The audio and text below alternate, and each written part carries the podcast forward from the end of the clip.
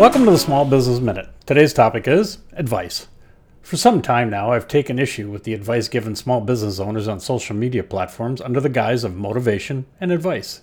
Sadly, much of this advice being spewed forth by many of these so called experts is, in my opinion, nothing more than hype to grow their popularity. But in order to balance my opinion and for research purposes, I have spent over 20 hours of listening to the audio versions of the books of some of these more popular gurus and to be honest, my opinion hasn't changed. Listening to how we need to crush it or 10 times our activity, because if we don't, we'll never achieve our goals, is a little much. Now, granted, we all need motivation at times, and COVID 19 has certainly increased the need. The ongoing pressure and changes has certainly amped up the challenges and anxiety of running a business. This increased strain can be draining and after a while can leave us feeling a little lost, worn out, or just fed up. COVID 19 aside, many of us entrepreneurs have been there over the years. Most of the time, it's nothing more than a speed bump after a prolonged period of grinding it out. You see, successful entrepreneurs are, for the most part, pretty positive and optimistic individuals. We have to be, considering what it takes to survive, let alone thrive. That's why resilience is such a key characteristic of those that are successful. But even with our higher dose of resilience coupled with a higher than average positivity and optimistic outlook, sometimes it's just not enough the tank is empty, and we're done. It's what I like to call a poor me day. It's a day where we feel sorry for ourselves and wonder what the heck we got into and is it worth it.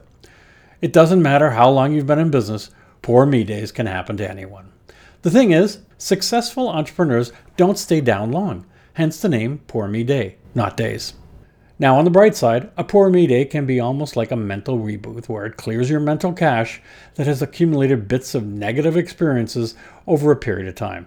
And much like your PC, this cache needs to be cleared every once in a while, so having a poor me day is okay because once cleared, we can get back to doing what we need to do. As I mentioned earlier, I do understand the need for motivation, and sometimes it's a tonic we need to jolt us back to reality but reading a pithy meme on Twitter, Facebook, or LinkedIn unfortunately barely qualifies as motivation. Motivation is supposed to help us reset our compass and get our head screwed on straight again. Reading a witty meme or quote that is misattributed to some personality really doesn't cut it.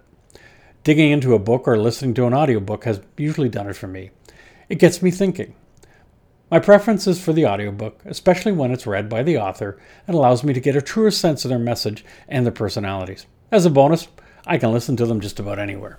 However, what I find disturbing by the two top personalities whose audiobooks I just listened to was the messaging and the tone in which it was delivered.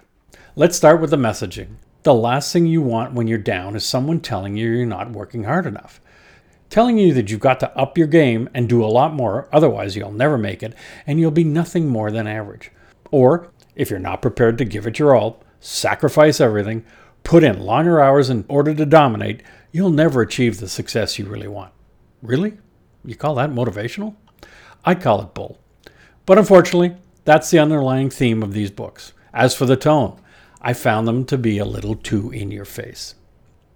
It's been my experience that what most people need when they're down is a calming voice or a message instead of someone screaming at you, telling you that you're inadequate and you're not putting in the effort.